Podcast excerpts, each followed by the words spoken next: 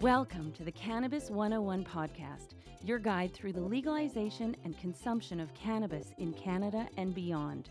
Here's your host, Dean Millard.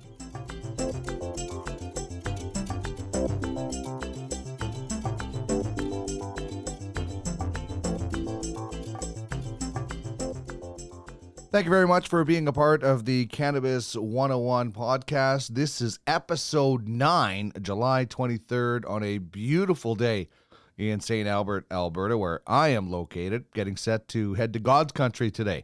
Driving back to Manitoba, visit some family and friends. Really excited about that. And um, great for you to join us on this program. Remember, it's not just about getting high, it's about getting healthy with this wonderful plant that is cannabis. And on today's show, I'm going to talk a little bit about how you can produce your own cannabis at home. Brad Simon, the COO of Stealth Box, is going to drop by the program, and we are going to discuss how you can use their system to simply grow four plants, which is what we're allowed. So I'm looking forward to bringing you that conversation. What's that strain with Chris Ianson, of course, our educator he is the manager of the Nova Cannabis Store off Whyte in Edmonton. And today we are taking a look at Helios from Hexo Corp. They have a pretty good uh, backstory. Of course, they just purchased Up Cannabis, which has an affiliation with the Tragically Hip. And uh, we have been in discussions with somebody from uh, Hexo Corp to appear on the Cannabis 101 podcast. We're just looking at trying to set that up. This week in cannabis news with David Wylie from OkanaganZ.com slash OZ. We will discuss a new shop for the Okanagan. So they're starting to pop up. Uh, hopefully, it'll be a little bit more like uh, whack a mole and uh, they don't get whacked because I, I never was very good at uh, whack a mole, but hopefully, they start popping up like gophers in that situation. Legalization very popular in the United States. Cannabis friendly tourism expanding to Edmonton. And dancing with Mary Jane doesn't make you stupid after all. We will discuss all of those stories and more with David Wylie from OkanaganZ.com. The uh, character, Cannabis Character Cup continues as well. Um, this is something that we've been doing for a few weeks now. It's a 64 character NCAA basketball style tournament. And the winners are determined by your votes at the Cannabis 101 on Twitter. Every day we put up a new matchup. Uh, this week, some of the matchups uh, were uh, Nancy Botwin, uh, played uh, by Mary Louise Parker from Weeds, uh, took out Jamal King Redman from How High. Saul Silver, obviously, James Franco, wonderful performance in Pineapple Express. And, and of course, we'll, Seth Rogen will make an appearance in the Cannabis Character Cup um, as a different character. not the same movie, but a different character. So that was he. Uh, Saul Silver, by the way, James Franco dominated Prince Thaddeus, played by Danny McBride. In Your Highness, uh, Brian Jim Breuer, uh, Goat Boy, Saturday Night Live, awesome. One of my favorite characters. He took out the guy from High Maintenance, which is a pretty good HBO show about a guy that delivers uh, cannabis across the city. Uh, Pedro De Pacas beat Jackie Burkhart. Uh, that's obviously Cheech Marin uh, taking on uh, Mila Kunis from that 70s show. This was closer than I thought it should have been for a number two overall seed. Cheech Marin is the number two seed and only won by a 77 to 23% margin. Close matchup between Donna Pinciotti, uh, obviously from that 70s show, and Elizabeth Halsey, Cameron Diaz from uh, Bad Teacher. And Donna takes this with 54% of the vote. Laura Prepon is that actor. Today's matchup has Harold Lee with John Cho uh, leading Kenny Davis, Harland Williams. Um, uh, this is uh, Harold and Kumar go to White Castle versus Half Baked, and it's 56 44 the last time I checked for John Cho. Future matchups later this week Ricky from Trailer Park Boys versus Martin from Knocked Up. Uh, Kumar from Harold and Kumar go to White Castle takes on Lester Burnham from American Beauty. Ben Stone, there's Seth Rogen from uh, Knocked Up against the guy on the couch from Half Baked, if you, if you remember that uh, character. And then the dude, a number three seed, will take on Erlich Bachman, uh, a dedicated stoner from Silicon Valley, played by TJ Miller. So you can head to cannabis101podcast.ca and click on contests to predict the winner. And you could win a Cannabis 101 podcast prize pack. You can also do that just by following us on Twitter at the Cannabis 101. Uh, we are 212 followers away from 420. Once we hit 420, everybody who follows us will be eligible for a Cannabis 101 prize pack. So uh, check that out on Twitter at the Cannabis 101. You can get us on Instagram at the Cannabis 101 podcast. We're on Facebook as well at Cannabis 101 podcast. If you want to be part of the show, email us at cannabis101podcast at gmail.com and check out the website cannabis101podcast.ca. So those are the ways that you can get in touch with us and participate in what we do. I try to send everything out online before the show uh, on Twitter usually and a little bit on Facebook about uh, what we're discussing. Our cannabis question. That's how we start every show, and um, you know different things like that. And you can participate and find out all the fun stuff we do. So our cannabis question today is: What is your favorite edible? We're getting closer and closer to season two, where you will be able to purchase edibles, but you can make your own. And a lot of people have their favorites. Uh, one of the comments we had was they got a cookie from uh, Pot Pantry uh, here in Edmonton, I believe, and uh, it was just delicious. So, do you like cookies? Do you like brownies? Do you like gummies? Um, I'll be honest, I'm not. I don't get a lot from edibles for some reason. I don't know why. Um, I have a, a, fairly high tolerance, but um, I don't really get a lot from edibles, and I, I don't know if uh, if that's going to be the case when uh, legalization happens and I and I try them. But I don't know how. I don't think they're going to be uh, terribly strong. Uh, I think the the potency is going to be pretty low at the start. What I do get something good from is oil.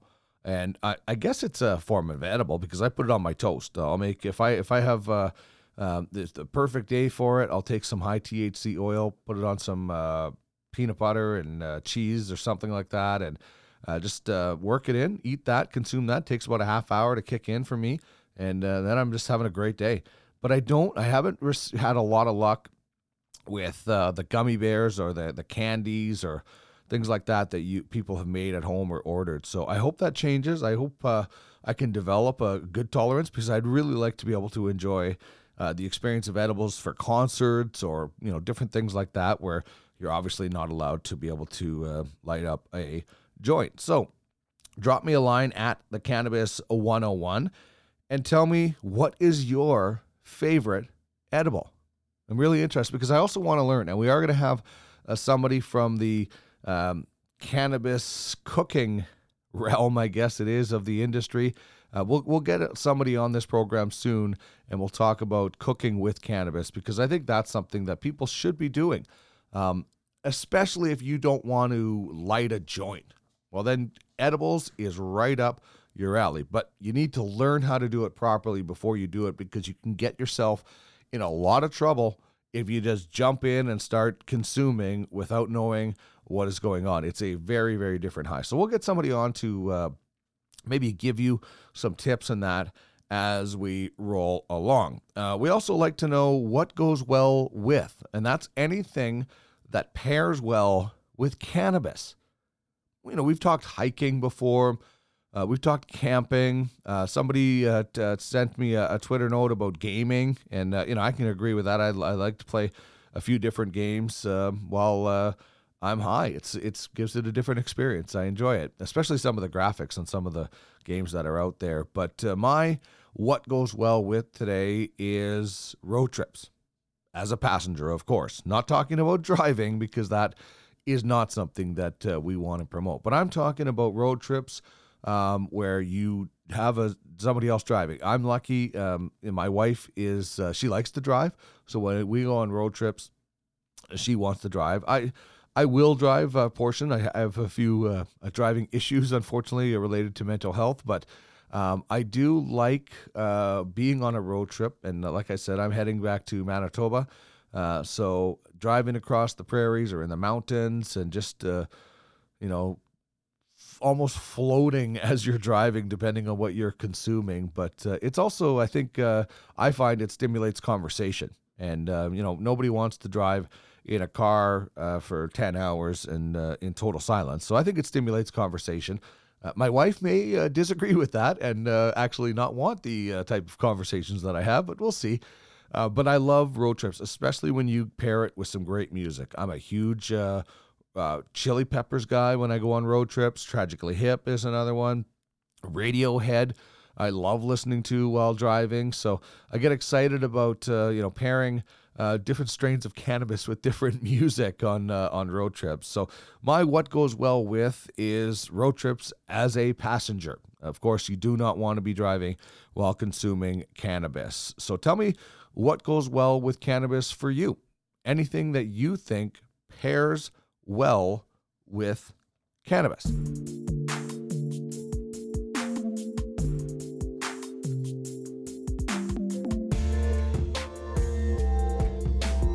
This is the Cannabis 101 podcast, your guide through the legalization and consumption of cannabis in Canada and beyond. Very pleased to welcome to the Cannabis 101 podcast the Chief Operating Officer of Stealth Box. Brad Simon is joining us today. Brad, thanks very much for being a part of the program today. Right on. Thanks for having me on the show. Not a problem. Let's talk about Stealth Box for a second. This is uh, really interesting. I I went by your booth at the uh, Hemp and uh, Cannabis Expo in Edmonton uh, earlier this year, and I was really intrigued by this, especially with uh, since legalization, we are now allowed to grow up to four plants per household. So, uh, Stealth Box is kind of a, a self contained turnkey operation for growers, it seems. How and when did Stealth Box come about? Yeah, so um, uh, great question. So we uh, we launched on legalization date, October uh, seventeenth, there, 2018, um, and we kind of uh, you know we were kind of targeting that um, more the legal customer, the mainstream front door customer um, who would be looking to grow um, kind of personal consumption amounts of, of marijuana. So that's kind of kind of the whole premise behind what we did. Um, our goal was to you know get that footprint nice and small, but still be able to produce a decent amount of yield. Um, so that's kind of what we set out to do, and that's kind of kind of how we've launched and kind of rolled everything out um, from there. So, did were you? Uh, was it uh, you know a group of guys sitting around? Was it uh, you that uh, decided uh, let's make this really easy? And we're going to get into uh, you know how easy it is for the beginner to get into this with this setup.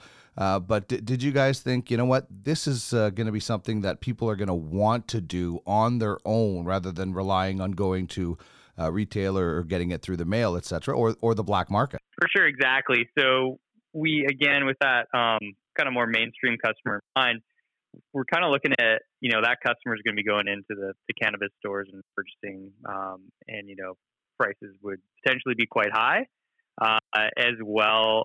You know, it you know we kind of wanted more of a quality product, so I can get into that a little bit, but you know it is all organic um, cannabis that's grown in the boxes, so we wanted something you know good quality. Um, something people can be be proud of growing, and so what we did is, um, you know, my business partner Travis and I kind of sat and looked at, you know, a bunch of different things in the industry.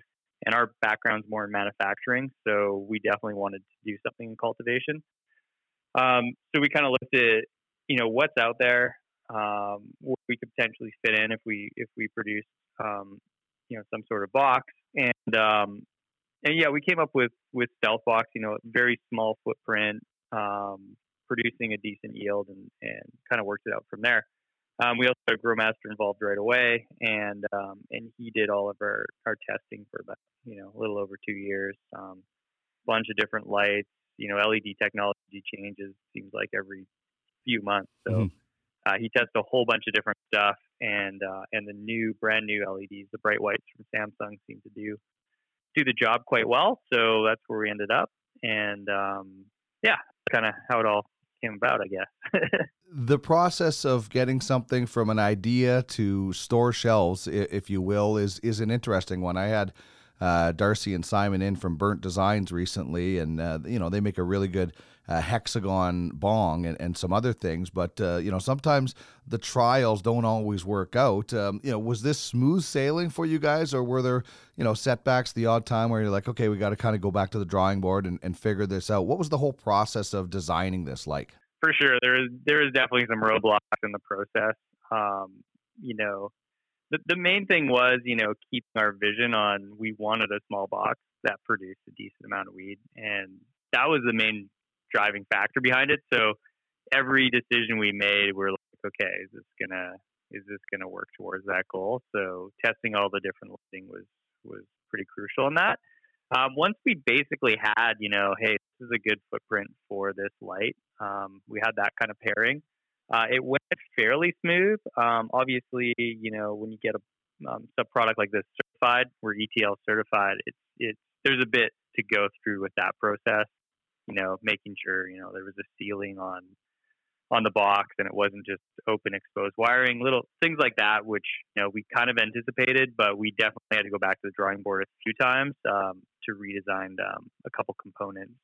Um, but overall, the functionality of the box hasn't really changed since we kind of figured out what that ideal footprint was um, with the light and stuff. So let's talk about the the stealth box specifically then. Um, and, and it's the, the great thing about this and you mentioned it a couple of times is is the size of it. It's not a giant tent that you need an entire second room in your house or condo or whatever to grow this in. Uh, you know great things come in small packages for you guys. 100% that's the overall goal. The comment often is can you, like is that box actually grow weed and we're like actually it does, and that that was the whole point. You know, like um, you know, some of our competitors have older technology LEDs and stuff, and you know, the boxes naturally have to be taller to to get the same amount of yield. Whereas you know, using the, these bright lights from Samsung, we were able to to get that footprint down. So we're 20 inch by 20 inch by 36 inch in height, uh, and getting two to four ounces. We actually just had a friend of ours just finished up her grow that was the first grow she's ever done, and she got 7.8 ounces out of the box. Wow. So that's the first time we've seen something like that, and we're we're actually trying to digest it and figure out exactly how she got that. But you know, you just follow through, go through the grow manual, and um, it was a really good strain she was using from King, and uh, it it just happened to yield uh, 7.8 ounces. Pretty awesome. That's incredible. Uh, the, you know, the, I I don't know if that's going to be uh, the norm for people. I think you guys say uh, kind of two to four uh, per yield, but uh, that is uh, getting those kind of results is incredible, and and certainly you guys will. be diving deep on that one. I, I, guess that's the biggest thing that people say to you when they see it is, how is the this plant going to grow tall like we always see in such a small box? For sure, and that's that's a great question. And you know, the plants really will grow towards the light. So if you have the right light paired with the right footprint, you can really keep your crop, you know, nice and low and um and you know that canopy doesn't necessarily need to be, you know, five, six feet high to you know, you're gonna get more yield out of that for sure if it's in a grow tent, but it doesn't mean you can't get great yield in a small footprint. You just, you know, light stress training, um, you know, you do a bunch of that kind of work with your plants, you're going to keep the canopy low and and increase the number of colas. So it's quite dense in the box when it's about to be harvested, and that's kind of um, you know that's kind of how it all works. So all outlined in a grow manual, so even a first time grower can go through and do do all the steps to uh, necessary to get a good yield out of a, a small footprint like that. Yeah, it really is. Uh, does seem like a uh, turnkey operation because you do provide uh, the manual and uh, all the, the, the soil and, and the, everything that you need in, in one package. And um, you know, for some people, we are you know legal obviously in Canada. Uh, cannabis is legalized for recreational use, but for some people, they still have to be a bit discreet about it um, for maybe kids or parents or whatever reason this is a very discreet like you you could put this in your laundry room and it would not look out of place. It actually wouldn't look out of place anywhere in your house. It's very discreet. Totally. I mean i got one sitting in the living room of my place right now and you know it's a strata type apartment building and i got no concerns about it. So there's a there's a 12 inch carbon filter inside the box. So that's going to neutralize the air for you it's you know it's it's kind of built for you know probably four by four, you know, eight foot tall um, grow tent, um, pound of wheat growing. So that filter is is definitely overbuilt, and we wanted to do that on on purpose to really neutralize that air. So it works well. Um, you also have the LED lighting, which you know these most recent LED round of LEDs that have come out just there's just hardly any heat coming off them at all. Just of enough that you know the, it's good for the plants. It produces just enough humidity, but you're not going to see signs of condensation inside the box. You're not going to have any humidity issues inside your your living space. So the box can just you know you have that exhaust fan on there. You just let it cycle back into the room, and um, you have the box sitting there. It's nice and quiet.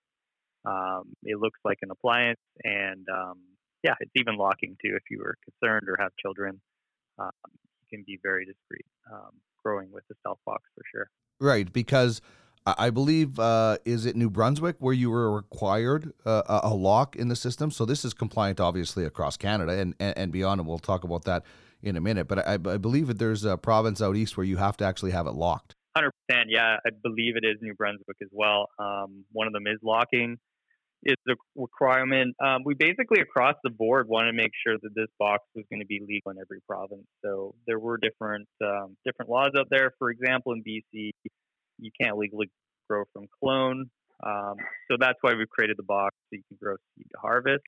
Um, so any province this can be legally used. Obviously, people want to grow from clone in BC, go for it. but uh, it's uh, you know we just wanted to make sure you know all the boxes ticked. Someone can be comfortable buying this product, following the grow manual, and know that they're well within Canadian laws to uh, to use this product. No, that would have been uh, a lot of work in and itself, making sure it's uh, uh, regulated all across every province. Somebody asked me about the stealth box when I was uh, telling them that I was going to be chatting with you. Uh, they asked me about ventilation and, and smell, and I, I, think that comes in where the, the filter that you have to change every two years kind of takes care of that. Hundred percent. Yeah, it's all certified Australian um, uh, carbon that's that's in the filter. Uh, so it's the good stuff. Um, it's it's got a two-year life on it. It it may even actually have a bit longer than that, given that it is a bit overbuilt for the box. But you know, technically, it's it's rated for two years, is what we uh, let people know. Um, that's going to regulate the, any any odors. Um, you know, if you're getting you know near harvest time and you you know you've got your four ounces in there, you open that door, you're definitely gonna sure. gonna smell the weed for sure. Um, but you know, the, the good thing about the box is you're not really doing a bunch uh, at that stage of the growth. You're basically going to open it, a little bit of water, a little bit of maintenance with um, removing maybe some leaves off the bottom of the canopy. But really, I mean, most of the work's done up front while it's in veg state, and um, and there's no odors at that stage. So uh, for the most part, leaves sealed up. We are at harvest time and let the filter and the fans do the work. And uh, you just cycle it right back into the room that it's sitting in, and uh, you got no worries there. We are chatting with Brad Simon, COO of Stealth Box, and you can check them out online at stealth-box.com. And uh, the, the, the the interesting thing, as I've been saying, is that this uh, seems to be kind of turnkey. You guys do have uh, an extensive amount of resources on your website, uh, whether it's uh, f- uh, frequently asked questions or, or the blog that you have from uh, your Growmaster department. But uh, give me the, the Coles notes. I order this, it shows up. you know what? What does the the person that me who has the opposite of a green thumb? How do they successfully do this? take me through kind of the Coles notes version of what you do when you get your stealth box. For sure, yeah. So you're going to get the box. Um, it basically it, it's already built for you. Um, it already has the light and filter, everything installed. So you're basically going to unbox it. Um, you know, if you're going to have your accessories box, which is inside, and it includes everything you're going to need from seed to harvest. So you got your seedling tray in there. Um, you got your, um, you know, scissors. You got um, watering cans, um, spray bottle. Uh, you got your 40-page grow manual, which takes you through how to use all those different items step by step to uh, to grow from seed to harvest.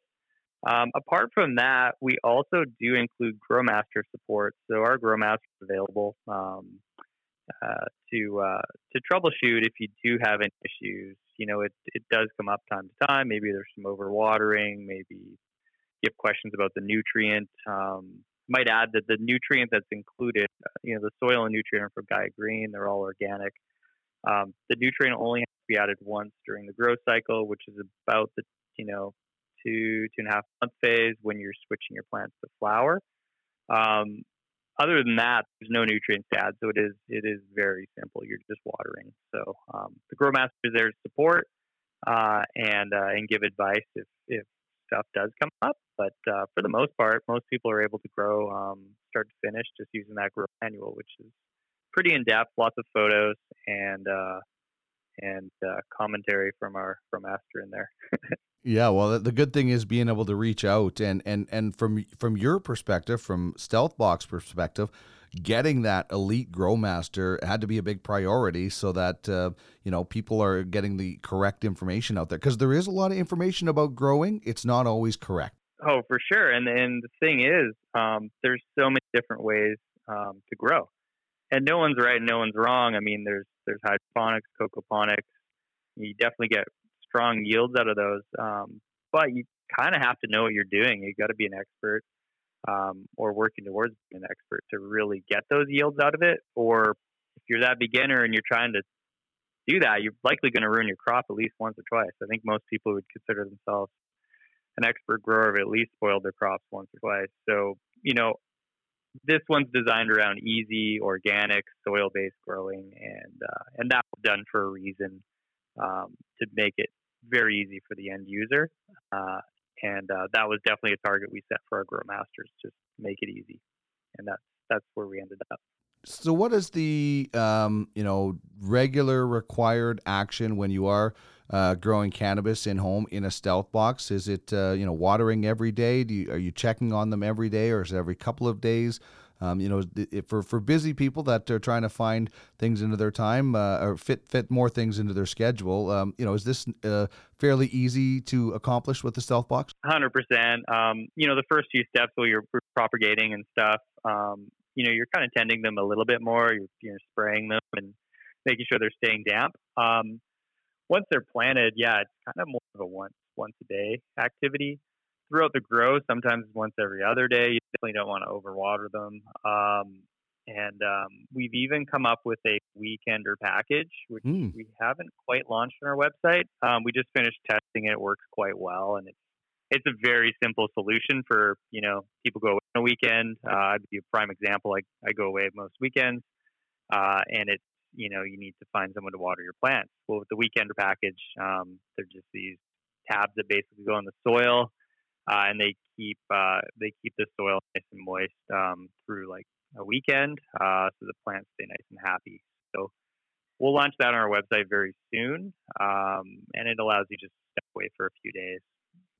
Oh, that's uh, exciting because we all want to be able to have a little bit of time away where we don't have to have all that uh, responsibility of uh, you know whether how many plants you have and uh, asking maybe you know maybe some people aren't in a position of asking their parents to come over and water their cannabis plants because not everybody uh, is open to it yet. So that's a, a really good solution for that. Uh, we, we you mentioned a little while ago about the uh, I think the seven ounces from you know the super cycle I guess you could call it but yeah. Uh, average cycle and and how much does it yield? How long is the typical cycle? Uh, you know, what can people? Because I think the ultimate goal out of this for for people is just have to stop buying, never have to buy again. So, what are we looking at as far as yield and cycles? For sure, you got it. So, most of the grows that we're seeing are coming closer to that four ounce um, grow. Uh, there is that one seven one eight, which is quite impressive, and I, I, think is a nice target for everyone to shoot for now. Yeah. But yeah, so around four is going to be your your standard growth. You're going to get about, you know, like to say you're smoking a gram a day. Um, you know, if you're you're growing with the box, um, and that that's kind of seemed to be a decent target for personal consumption. Obviously, if someone wants more than that, then maybe a grow tent, maybe for them, you know, a little bit more uh, yield out of that. But yeah, gram a day was kind of our target. We felt would be good for that mainstream customer. Um, so it's about a three month cycle to a three and a half. It really depends on the flowering time, uh, and that's going to change. Um, you know, depending depending on you know the genetics and you know which which strain you've gone with and stuff. Auto flowers, you can yeah, you can expect around three months. Um, and then, but if something has a very long flowering time, obviously it's going to take a little longer. So generally the flowering times are listed when you're purchasing seeds, and you can you can pick uh, your your crop uh, accordingly. The, the one thing I think we should point out is that everything uh, that you need to grow comes in the kit, except the seeds, right? That you have to get the seeds on your own. Correct. Yeah. Due to Canadian law, we right. cannot provide the seeds. um, we can definitely give you some recommendations of some some good ones that we've uh, we've grown ourselves or we've uh, seen our customers grow. Uh, and there's there's lots of good options out there. The seeds are very easy to get. So unfortunately, at the moment, we cannot provide the seeds, but something we're working on for sure. And provide the information people need to to go get the seeds. So that is obviously important. Um, so you guys uh, kind of launched this on uh, legalization day, but this was in the works for uh, quite a bit uh, earlier than that, obviously. What was the initial reaction to this idea from people? And um, have you noticed that maybe has changed as uh, we've you know gone through the first uh, eight nine months of legalization? Yeah, for sure. Interesting. Um, actually, yeah, probably the most noticeable change is um, you know just discussing with local plants and nurseries that you know are not hydroponic stores. That has started to change for sure. Um, no, we definitely would not carry any cultivation equipment to. Well, we got customers in here asking about this stuff. You know, what like mm-hmm. it's kind of that that mentality's changed, and it's you know it is due to the general public and how how their mentality has has changed on it a little bit. So we're definitely see a lot of change uh, in that for sure, and the stigmas are kind of going away, which is which is great. It's definitely not happened overnight, though. It's been a kind of slow process where that change has happened. Yeah, and that's going to take a little while. Um, you know, there's there unfortunately there are people that um, just have no will not give any time of day to this uh, cannabis plant and, and maybe never will and you, you might not change their mind but um, you know there are open-minded people out there that as they learn about the cannabis plant and and especially the healing properties of it, but uh, the enjoyment factor as well. Um, you know, we're, we're so brand new, Brad, in this industry, as you would know. Uh, it is literally growing before our eyes. A, it's great to be a part of that, but I, you know, there is some frustration from a lot of people that I talk to that it is a slow process and it is going to be a slow process and getting, um, you know, to the point where we want to get with the cannabis industry. Oh, 100%. That's, I would say the, the challenge of it all right now, you know, we have a product that our customers like. Um, it works very well, um, priced appropriately. We have stores interested in purchasing it that can't purchase it at the moment. Uh, you know, we're waiting for the provincial regulators to be able to kind of green light cultivation equipment in the cannabis stores right now. Um, so, so yeah, there's a lot of waiting, and even though the interest is there from from the provincial bodies, it's you know they haven't quite got to the the point of making that decision and going, yes, we're going to allow this in. So there's been some waiting there. Uh, and then also, um, you know, I'd say on the frustration side would be more around the advertising marketing laws um, put out. So that's where our biggest challenge is, is how do you get the message out um, when basically you're restricted um, to not really be able to to advertise. it's mm-hmm. where we're at. Uh, you you know whether it's through you know Canadian means.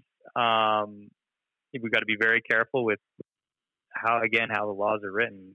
Basically, can't make your product look attractive, um, or even advertise in a lot of spaces. Um, uh, and then on the other flip side is social media, which is a different reason. If you know everyone's a U.S. based company that that is operating those, you know whether it's Facebook or companies Facebook owns, like Instagram. Um, you know, you try to boost an ad on there right now, and there's just no way they'll uh, they'll block those right away. So we kind of have our challenges on advertising and marketing, and, and it's it's felt across the industry for sure. Uh, you could definitely see that at um, you know as you as you talk to people in the industry or go to different conferences. It's probably the biggest challenge everybody's facing right now, and hopefully, uh, hopefully we can get through and uh, and get that message through that you know we're going to have to change this, this you know as a whole this industry is going to kind of go the way it should go yeah, I, I, know exactly what you're talking about. Uh, try getting advertisers on a Cannabis 101 podcast when they're not allowed to advertise. It's not the, uh, the easiest thing uh, at all. Uh, but we talked about before your your stealth box is compliant across Canada with uh, each provincial regulations. Uh, also outside of Canada, that would have taken a lot of work too. Um, but uh, the, the stealth box is available outside of Canada. There are certain things you're not allowed to ship, I understand. Yeah, we uh, we can't ship the soils and nutrients. I mean, if we went through the right processes, we probably could ship them, but the reality is there is organic living soils and nutrient combos that we're working to source in the U.S. right now. Um, so our box being certified to go to the states, and we're now fully bonded. Um, we can we can definitely start shipping across. Actually, we just sent one up last week to our uh, I guess our first uh, U.S. grow uh, customers and office down there in San Francisco, and uh, they've already started growing a clone in their box, which is kind of cool. Uh, and uh, yeah, so we look forward to to now starting to to ship out to the, the states. Will be will be pretty cool. We also have our CE certification and process, which will get us, um, you know, anything in in the Euro um, European Union. So um, including the UK. Um, so that'll be that'll be exciting when that one comes through, and it's it's basically the same standards that we just went through. So we don't anticipate any roadblocks with that. It's just going through the process right now. Where can people, other than uh, your website, uh, which is uh, stealth-box.com, uh, where can they uh, pick up uh, a stealth box? And, and obviously, your website is where they can get a lot of the information. is that where they get it through you guys right now? A hundred percent. That's definitely one option. If you can, you can call us up um, and have a chat as well. There might be a local uh, distributor in your town. Um, got about a dozen um, stores across the country that are carrying um, carrying the stealth boxes, so you can see one in person if you'd like. Um, so that's an option. You can definitely buy it online through us, uh, and there's uh, several online uh, retailers as well, which if you're googling around, you'll probably find. Um, so yeah, those are kind of the, the different options. I'd probably recommend calling us, and we can get you set up with a store that's in your area, and then you can pick it up uh, directly there and speak to an expert in a, a grow store or nursery uh, that's in your town. Good stuff. Uh, I, I, always like to, uh, and, and, we'll wrap with this, Brad. I really appreciate your time. But uh, the, the, cannabis industry, as we mentioned, is so new. Um, so I always like to find out what people did uh, before uh, the cannabis industry. So before you uh, became the COO of Stealthbox, what was your occupation? What were you doing, and what made you want to get into this? Great question. Actually, yeah, my background is in action sports. So I've been in the ski, bike, and surf industry for, I guess, around 10 plus years before this, doing operational type stuff with them. So um, between retail stores and wholesale operations type stuff. So it's kind of along those same lines as what I now do with Stealthbox, just um, just into a new new industry. Yeah, it was definitely uh, definitely a good opportunity to jump on and, and get into this. It's, it's definitely an exciting industry to be in at the moment. Yeah, and growing, um, uh, pardon the pun, and and hopefully uh, a little bit faster as we go. Uh, Brad, thank you so much for joining me today on the Cannabis 101 podcast. Really appreciate your time, and uh, best of luck with Stealthbox. Right on. Thank you. Appreciate it. What's happening? We'll tell you right now on This Week in Cannabis News. We dive into another segment of This Week in Cannabis News as we bring in David Wylie from OkanaganZ.com slash OZ. Uh, you can sign up and get their uh, weekly newsletter. It'll uh, be three times a week in October, but uh, we all have to have a little uh, downtime in the summer. So, David, thank you much, very much for joining me today. I'm on holidays uh, after we record this, and then I'll be back for a couple of weeks. So, how are you on this? What is a beautiful sunny day in Edmonton? What's the weather like where you are? Oh, I'm doing great. We've got some heat finally been nothing but rain out here, but uh, the sun is out and perfect time for I think both of us to go on vacation. Yes, I totally agree with that. And uh, perfect time uh, to pick up some cannabis if you're in the Kelowna area because the wait is over and another store in the Okanagan Valley has popped up. Uh, they're they're they're coming like dominoes now. Kelowna's got its uh, first retail store approval, and it's going to be through the retail chain Hobo they made a little bit of uh, headlines when they opened up in Ottawa. There's some controversy controversy over the name, where people were saying that uh, you know they were taking advantage of uh, of the name of marginalized people being called hobo. And uh, interesting note about that is that Harrison Harrison Stoker, the vice president of uh, brand and culture over at Donnelly Group, which owns the the hobo brand, says that it's actually about the verb to hobo. So some of us who are a little bit more bohemian may remember reading books like Jack Kerouac's On the Road. And that's really what this store is trying to encompass. You see pictures of them. They've got, you know, colorful rugs hanging. They've got wood finishes and big plants. So the the spirit that they're trying to encompass is the, the, really the free spirit of cannabis. So we're looking forward to Hobo opening up in Kelowna. It's been a nine month wait out here for our first retail store. Uh, we have stores now that are two stores open in Vernon, a store that's opening up this weekend in Lake Country, and now it's really the South Okanagan, I think, where attention's going to start to turn. Where, again, you the folks who are down in Penticton, for anyone who's been through there, uh, Oliver, it's wine country. You can go to a winery at every stone's throw, but no cannabis stores yet. So we're definitely looking forward to that changing.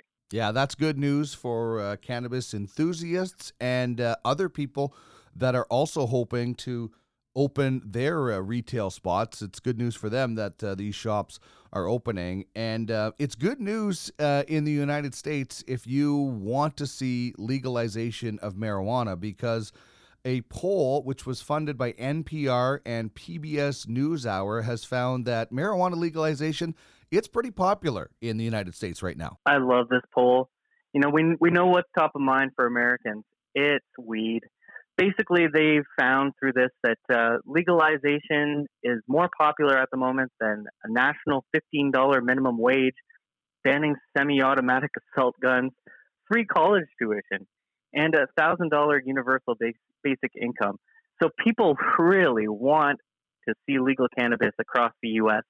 The 63% of respondents to this poll said that legalizing cannabis is a good idea, and that's compared to 32% who expressed their opposition. And I think that what we're seeing here, at least in part, is a little bit of FOMO. People have that fear of missing out. Non legal states are finding themselves really on the outside looking in.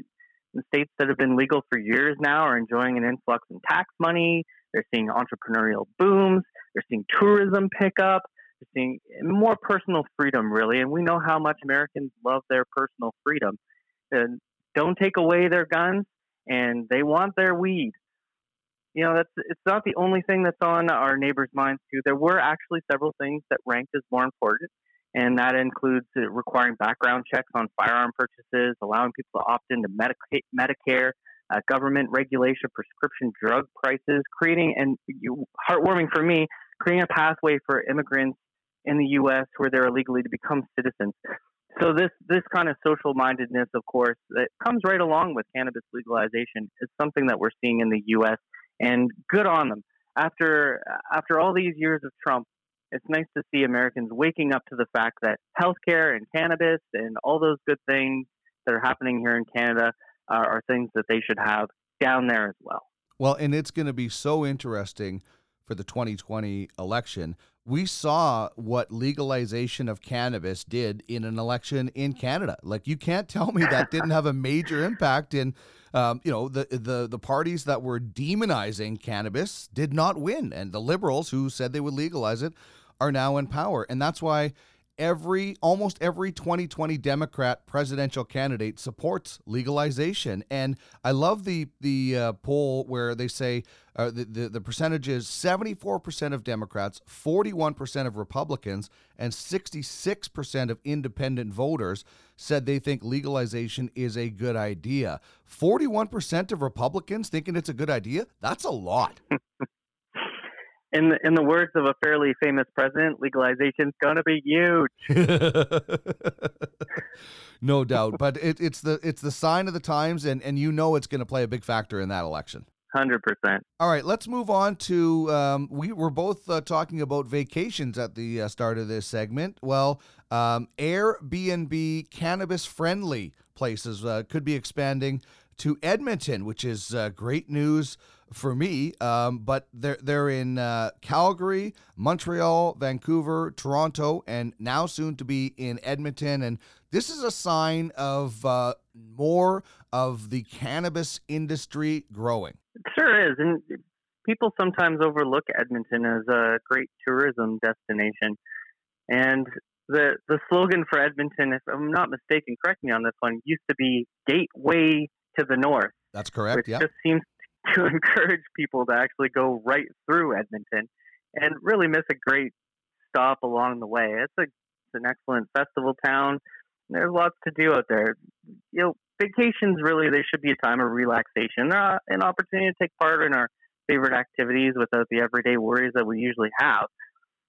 Problem is, when one of those activities involves cannabis, finding a place to stay that's friendly toward it is not easy. And when you couple this with the fact that cannabis tourism is a legitimate and very much growing sector, I know this from living in wine tourism country, that weed friendly accommodations are going to become, uh, well, they already are really, a competitive space. This pot rentals uh, business, which is Canadian, so always worthy of looking at Canadian companies first, in my opinion, uh, it's not the first company in the space. There is actually another one called Bud and Breakfast. They've been around for a while, and uh, they actually have places uh, all over the world that are 420 friendly. And we're, we're seeing this really pick up. Airbnb uh, also has a 420 friendly section, so people are people are looking for these places. People are looking for a friendly place to go, and those who are offering a friendly place to stay for us 420 friendly folks, they're they're really competing in a changing space. So I'm I'm interested to see what happens here. Some of the places, if you look online, it's definitely worth going and taking a look at some of the places that are available on pot rentals. Take a look at some of the places that are available on bud and breakfast. They're really cool. You know, they're tree houses or they're places out in the woods, whatnot. They're posh condos in Toronto. It's just really a gamut. In one one place, you can actually rent out a whole big old red barn where you can have a big 420 friendly events, and uh, that that sounds like a lot of fun to me. I, I am on board with that. Uh, I mean, you know, like what pre legalization, um, it was uh, very, you know, you, you, well, you can't be you, you can't smoke in hotels anymore. You can't do anything, and Mhm. there's no sign that says you can smoke. Uh, you can't smoke, but you can vape and things like that. So, uh, you know, for me, when I'm planning a, a trip and I'm like, okay, I'm going to give my money to the business that is 420 friendly because I'm a 420 I'm a, a cannabis fan. So I think you're exactly right. It's uh, it's growing, and Bud and Breakfast is is something that I aspire to do at some point. I'd love to uh, uh, one day open a 420 friendly bed and breakfast and and provide uh, information or some some sort of tours of different attractions in Edmonton. I, I think uh, the more people, and especially when we get to season two, where edibles come online and people that don't want to smoke and really participate, I think we're going to see um, the cannabis entertainment industry really explode with uh, places to stay, like what we've what we've talked about. I think I think that's going to be one business that that's going to take a few giant steps forward in the next year or two. The cannabis community is a really friendly community too. One thing one thing about us is that we're very supportive of each other. Well, for sure, and we should be right. Um, we're all pulling on the same rope right now to get the industry where it needs to go. And how about uh, this wonderful story? And this is a story for everybody that said pot makes you stupid, isn't it? Sure is. Yeah, the some pothead is a dirty word. You know, it's met with stereotypes like lazy or slovenly and stupid. Uh, there's a 20, 2012 study that actually fueled those perceptions, claiming that cannabis use lowered IQ. You probably heard about it. Mm-hmm. You know, journalists, of course, loving a negative story with easy headlines, they jumped on this one like chickens on a big fat juicy bug. And the lead researcher, her name is Madeline Meier, uh, came out saying that basically this study that she'd done shows that uh, there's long-term, uh, irrevocable consequences to your IQ for those who who who uh, partake in cannabis. Well, she's now saying mea culpa. Oops, sorry. Um, well, there were two rebuttals published alongside her study at the time. You can, of course, guess which one got the most play in major publications, including Time magazine.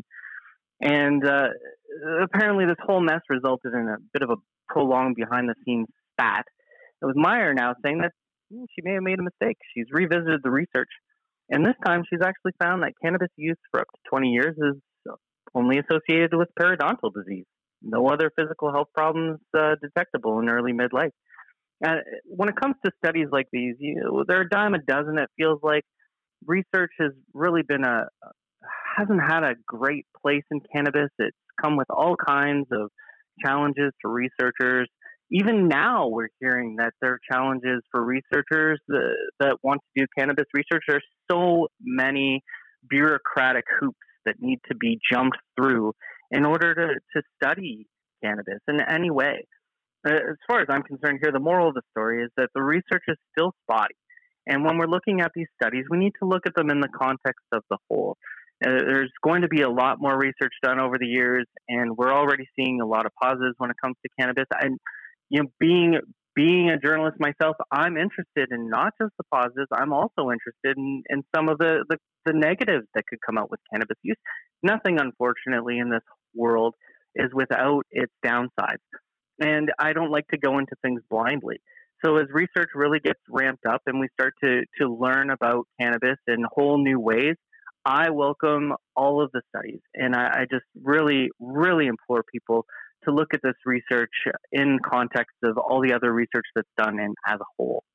I think we just all want the truth, right? Like whether it's positive or negative, we just want to know what we're doing or, or how to do it properly or how it can help us properly. But there are, um, you know, hundreds of, uh, of, of, studies that uh, have proven medicinal benefits with cannabis. And listen, I I worked at uh, Global Television for years, and um, every news organization does this, uh, and I'll use the I use the red wine uh, as an example. We would run a story that says red wine is good for you. You should do this, this, this. This study has found red wine is good for you. And then like three weeks later or a month later, we may be like, be careful with your red wine. This study has found this, this, this. And it's like, you're right. And every news organization does this. You jump on these studies and you, because they've got a, you know, their red wine. That's very popular with people. It's attractive. It brings in viewers. So I know exactly what you're talking about. And like I said, there are there are going to be more. Uh, uh, hopefully, uh, there's there's not as many roadblocks, but there's going to be more studies coming out about the cannabis plant. And I think all any cannabis enthusiast wants to know is the truth, good or bad. Absolutely, I could cherry pick my research. I could smoke weed every day, eat nothing but dark chocolate, and drink nothing but red wine, and I'd be the healthiest guy in the whole world. 100%. All right, David, thank you so much for joining us. Uh, enjoy uh, the vacation. I'm going to enjoy mine. And once again, you can head to okanaganz.com slash OZ and sign up for the email newsletter. Enjoy the sun, David. We'll talk to you in August. You too. Always good to chat, Dean. You got a joint? Uh, no, not on me, man. It'd be a lot cooler if you did. Time now for Cannabis Characters. Dopest dope I've ever smoked. Celebrating the best from fictional 420 film. Hey, I am your stoner. and beyond. Heavy girl with that, man. Uh, is it heavy stuff, man? Today on Cannabis Characters, we are looking at uh, Brian Johnson, Anthony Michael Hall from the Breakfast Club, who is in the Cannabis Character Cup. I believe he won his uh, opening round matchup. Um, you can uh, check out all the details of uh, the uh, Cannabis Character Cup at uh, deanmillard.ca and then just click on uh, the contest section. yeah, Brian Johnson, who came in as the 33rd seed uh, took out the 32nd seed, Dewey Cox, played by John C. Reilly. It was a close one, 53 to 43%. Uh, Anthony Michael Hall and his uh, Brian Johnson character, the reward for winning, they get to take on the number one seed in the next round. That would be Tommy Chong, the man uh, from Up in Smoke. So uh, that's the uh, Cannabis Character Cup, but we're talking specifically about the character Brian Johnson, played by Anthony Michael Hall in The Breakfast Club. The movie came out in 1985. It's uh, at a school on a Saturday. Five students have to sit in the library as basically punishment uh, for things that they did in the school. And one of the detentionees is John Bender, played by Judd Nelson. And he gives another student, Brian Johnson, Anthony Michael Hall, some weed to hold. Once uh, Principal Vernon leaves, he asks for his herbage back. So, Ahab, can I my doobage?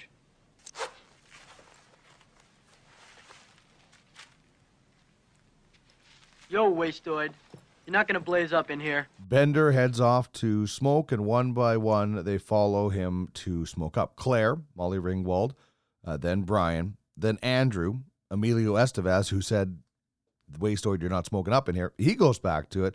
Uh, the only one, Allison, played by Ally Sheedy, uh, she's the recluse. Uh, she does not decide to join them. And uh, then it, it goes off to a scene where uh, Brian Johnson, Anthony Michael Hall, has uh, sunglasses on and he is uh, clearly stoned.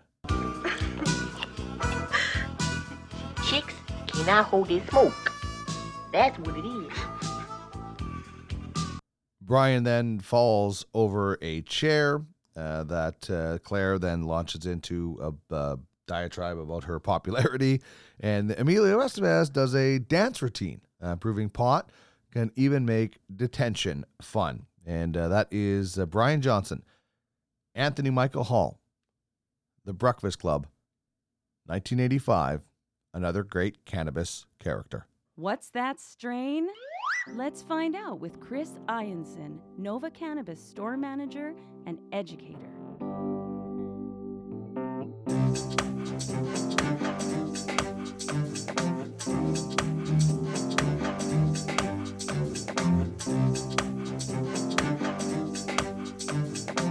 Have reached the ninth episode, and that means nine different times, counting tonight. I've had the pleasure of hanging out with Chris Ianson, the manager of Nova Cannabis, just off Whyte. Chris, thanks as always for coming out to St. Albert. Thanks for having me, Dean. It's great to, to be here, bud. All right, so uh, we've done uh, a lot of them, and uh, this is uh, well, we've done uh, you know ten of them, but we've done a number of different strains, and today we're doing a Helios, a sativa, and it's from uh, Hexo Corp, and and you're pretty excited about this. I've had this before, um, when, when I when I I haven't had this, but I picked this up today, and when I picked it up, you were pretty excited for me to try this tonight. Yeah, for sure. Uh, it's a very tasty, nice, uplifting uh, sativa. It actually, you know, recently won some awards too. Uh, super pumped about it. And this is actually uh, the first Hexo product that I've tried and very impressed so far. Excited to try. As am I. So let's talk about uh, Hexo Corp, uh, who are located in Quebec. Yeah, for sure. Uh, Hexo Corp, their head office is uh, at Gatineau, Quebec. Um, just this year, they've built a million square foot facility, uh, production facility to grow cannabis. Uh, they've also got uh, a production facility in uh, Maison Angers in Quebec. And so um, they, they were founded in 2013 under the name Hydropothecary. And it was originally a medicinal cannabis company. Um, and then with legalization, uh, Hexo Corp was formed and uh, for the rec market stuff. And so they still got hydropothecary as, as their medicinal side. Um, but Hexo has become uh, their rec market and actually just came into Alberta uh, just this week. So it's pretty new, um, but it's been in the other markets uh, across Canada. And uh, cool thing about Hexo too, they actually have a couple other companies that you you've heard of here. Uh, they just acquired uh, Up Cannabis this year. That was a, a pretty big acquisition. That was a massive acquisition, and and people would maybe be familiar with that because um, there's a connection to the Tragically Hip. Yeah, for sure. Uh, yeah, and actually they play music to all their plants too. Uh, they they boast about that, and it's it's a great thing. I feel like that's important. They also lollipop all their plants too, which um, you know reduces uh, the quantity you're going to get from your plants, but uh, elevates the quanti- uh, quality. Uh, so it's okay. nice. They also have a uh, interesting uh, uh, another company under their umbrella, Truss Beverages. So tell us a little bit about that. For sure, uh, Truss Beverages, uh, a partnership with uh, Hexo Corp and Molson Coors, who've been you know bottling beverages for for years and years, very successfully. Um, so they've partnered up to make some you know cannabis infused beverages, some CBD beverages, some balanced ones. Uh, granted, in the rec market in Alberta, I think it's looking like it's going to we're going to have a 10 milligram max per per beverage, uh, but still really exciting to uh, to see kind of all the new stuff coming. Yeah, that's for season two. There's going to be a ton of stuff, and I'm looking forward to Truss Beverages. And, and one more thing that these guys offer, which I think is pretty cool, is a powder of uh, it's decarbed powder. Yeah. So uh, yeah, on the Hexo product line, they have a decarbed powder, and you can get uh, high THC, you can get high CBD, or you can get a balance, kind of one to one. And uh, it's already decarbed uh, cannabinoids, and it's it's ready to go. So you can just put in your uh, food, your beverages. You can put it into capsules and make your own capsules and kind of decide your own strength. Uh, pretty neat product. Uh, I haven't seen anyone else doing that yet. Yeah, that's really cool because normally you you take your marijuana and you decarbolize it, and then you make it with whatever you know we have a magic butter machine or whatever kind of apparatus you want to use so that's really cool that they offer that right now uh, let's talk a little history of uh, helios uh, because this comes from um, a, a, very popular strain uh, that uh, I always thought wasn't real, and that's Maui Wowie. I thought that was just a made up name from a Cheech Chong movie. yeah. For sure. Uh, yeah. So the, the, lineage on Helios uh, is actually Ma- Maui Wowie, uh, a variant of Maui Wowie, and it's crossed with snow leopard. Um, so two really cool, uh, interesting strains. Uh, the Maui Wowie is uh, from Hawaii, and it's known for its super fruity smell and taste to it. it's known for its high energy, euphoric effects, and it's kind of an ideal strain for being active, doing activities, getting creative. Um, and then the snow leopard, we've got a mix of tiger melon and snow lotus, and that that kind of makes up snow leopard. And that's a uh, a real heavy indica, kind of a glue glue you to the couch indica. So um, two really interesting crosses create uh, the Helios. So some potential couch lock uh, with uh, the uh, uh snow leopard in there, uh, but uh, crossed with the a little bit from the Maui Wowie. And this is, as you mentioned off the top, an award-winning sativa.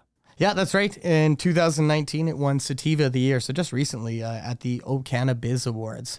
So pretty prestigious uh, award there. So uh, good on them uh, for for getting that. No kidding. When you can say we have the best sativa this year, uh, obviously helps with marketing, uh, as as much marketing as they're allowed to do. Um, what about THC and CBD on the batch I picked up today? Yeah, the batch we've got here, uh, THC, it's 14.14% THC, so that's kind of a mid range there.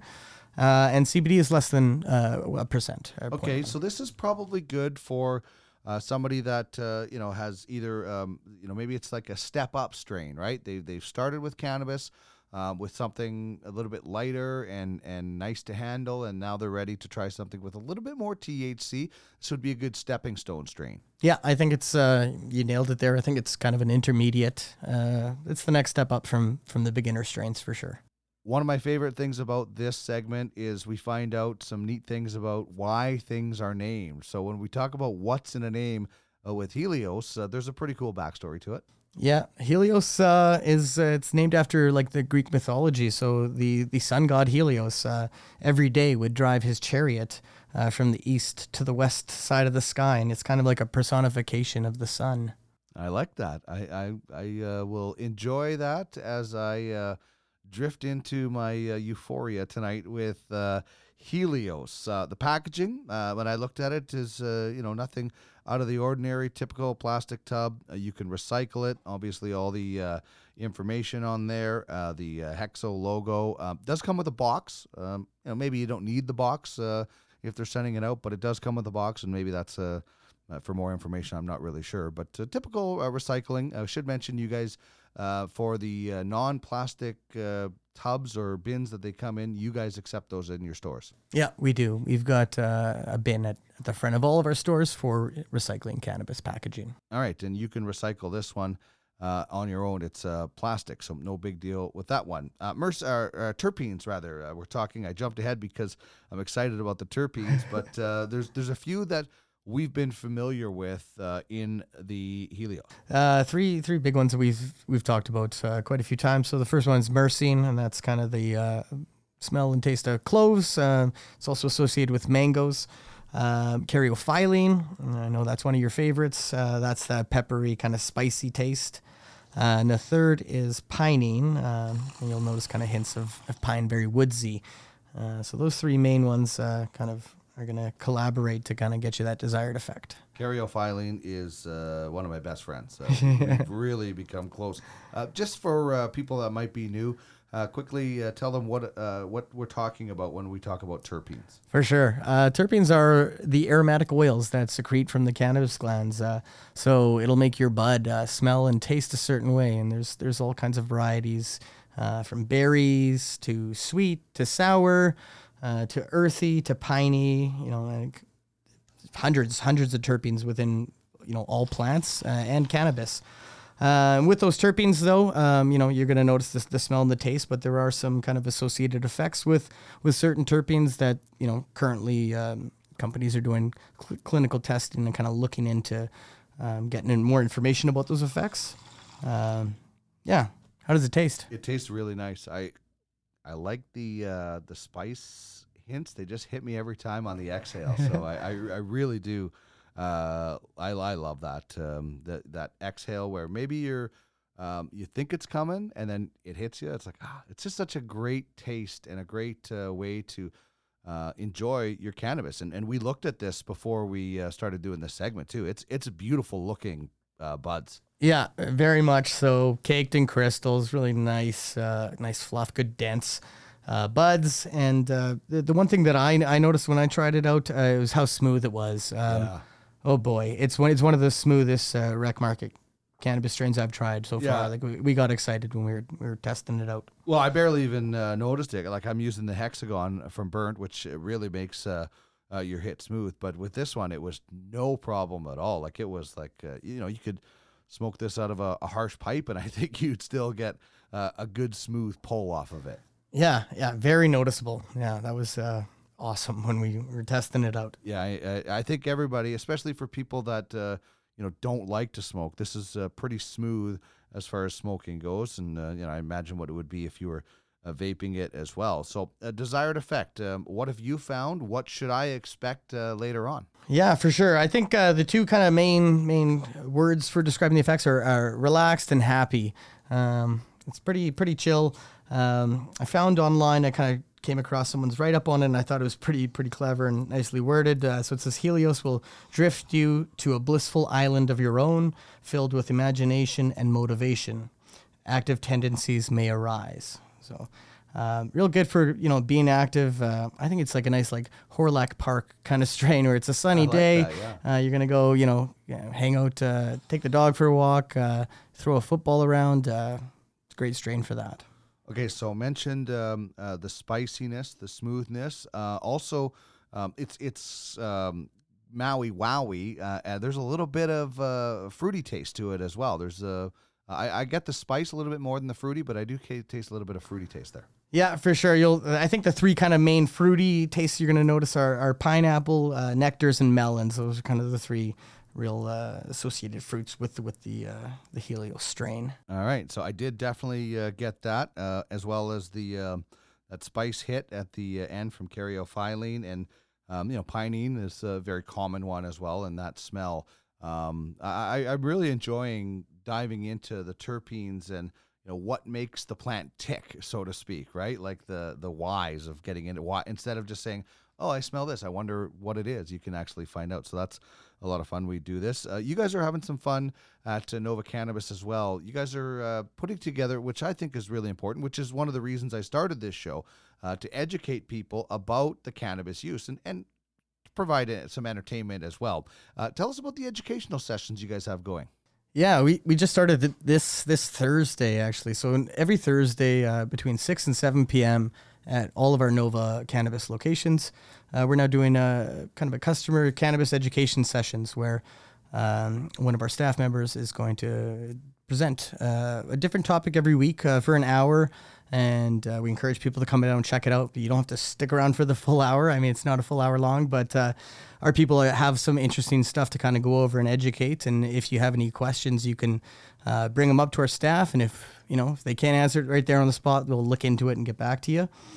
Um, I think it's pretty cool, and and a big thing about the, Nova cannabis stores and our staff is, um, like we take pride in, in our staff's knowledge and passion for cannabis. Like, um, especially at my my off Whyte location there, um, everybody there very passionate. We all get excited about new strains and and checking stuff out, and uh, so it's uh, you know it makes us happy to kind of educate and uh, and teach people you know that uh, maybe don't have all the knowledge they can about cannabis. So we love to share it. Yeah, you you pay it forward. Uh, what you learn to to make somebody else's journey, uh, whether it's their first journey into cannabis or a boomerang customer, as we've talked about, somebody that maybe smoked it when they were younger and now they're retired and they want to try it again, or uh, you know somebody just looking for uh, you know, something new and or different. I think there's a lot to learn. I'm learning something about this plant every single episode I do. So I think that's uh, I think it's wonderful.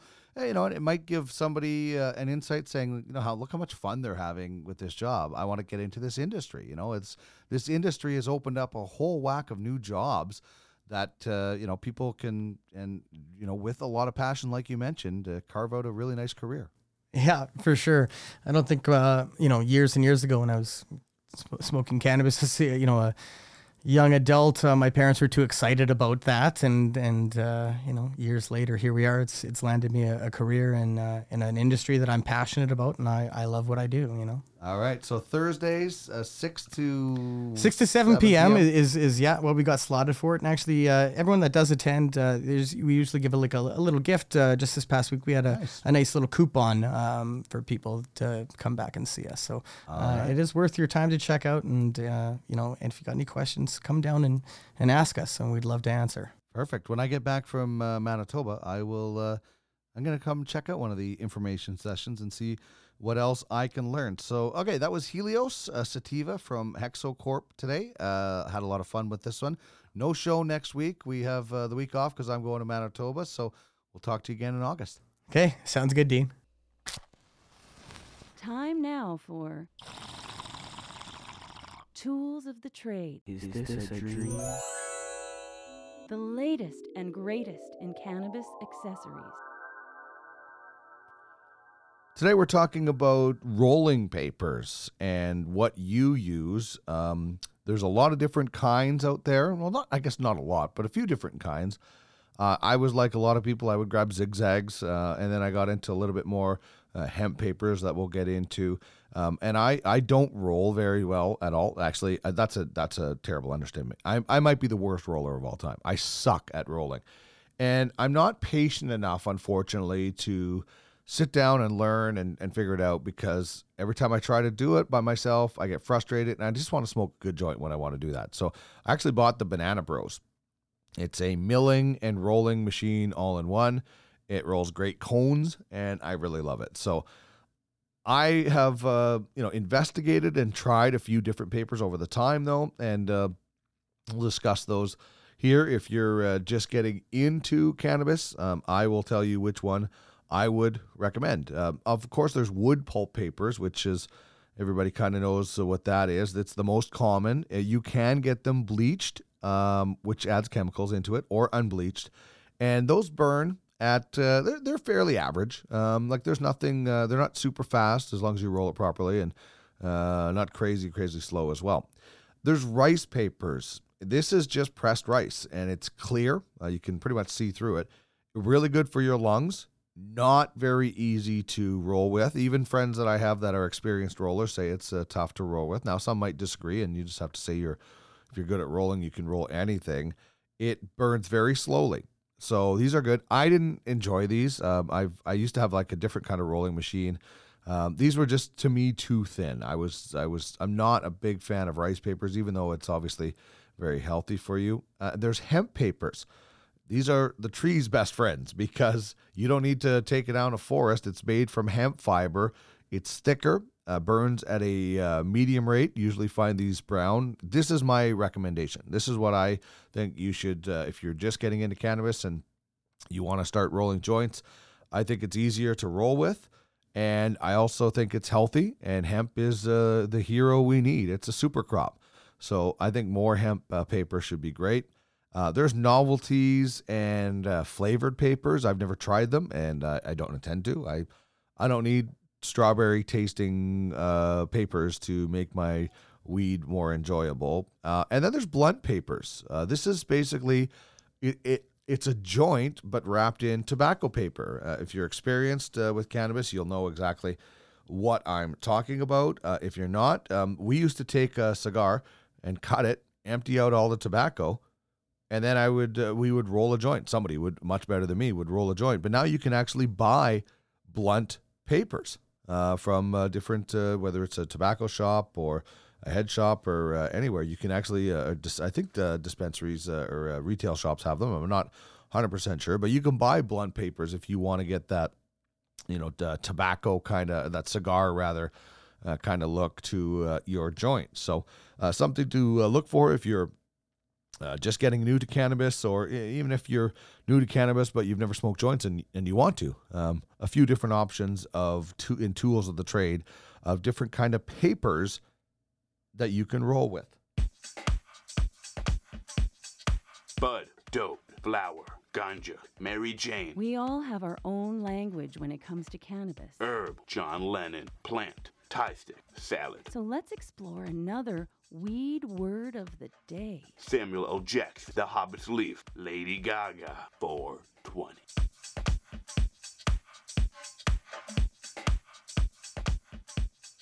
All right, so in weed word of the day, we are talking about we uh, words when it comes to people who consume and uh, the different things. Of course, you know the the probably the most famous one is pothead. You're a pothead.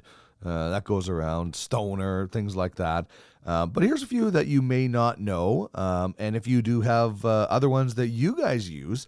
Uh, to describe you or your friends in your group, uh, shoot me a, a tweet at the cannabis 101 at the cannabis 101 and uh, sewer is a name that is out there um, it's like a connoisseur but you're funnier because you uh, smoke weed and you probably have to know a lot about weed to be called a cannabis sewer so this is for like the heavy duty uh, you know, I got a couple of friends that uh, qualify in that category. Uh, one of them, I would say, uh, joins us on this show regularly, Chris Ianson, uh, for What's That Strain. I would consider him a cannabis sewer.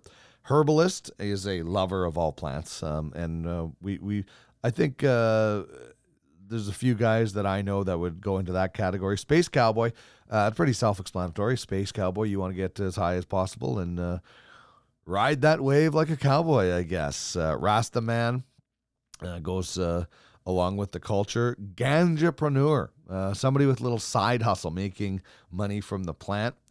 This is funny. The puffer. And you know what? We all know this person in in our group. I have a guy uh, that I'm not friends with anymore, but uh, when we grew up, this was him. The puffer is the guy who smokes but rarely, if ever, inhales.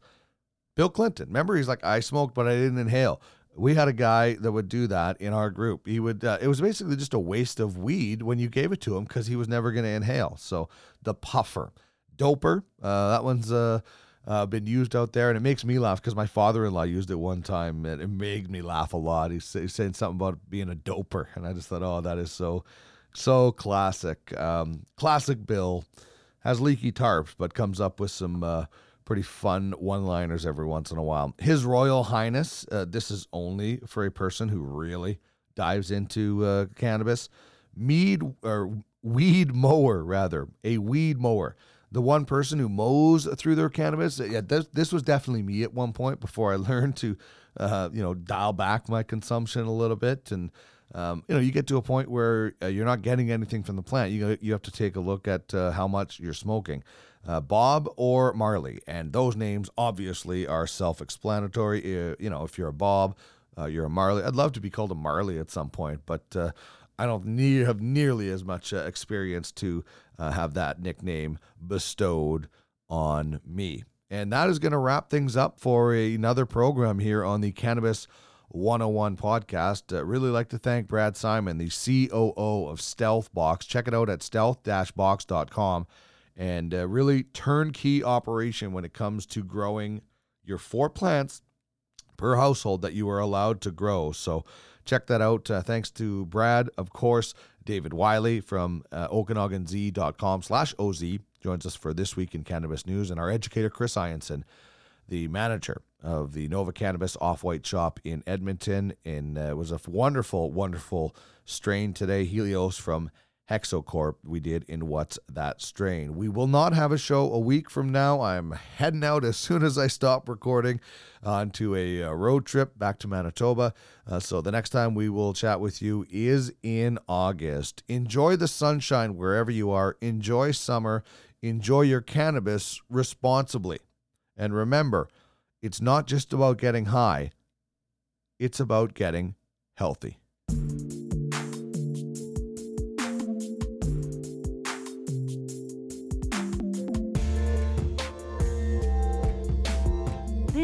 The Cannabis 101 podcast, your guide through the legalization and consumption of cannabis in Canada and beyond.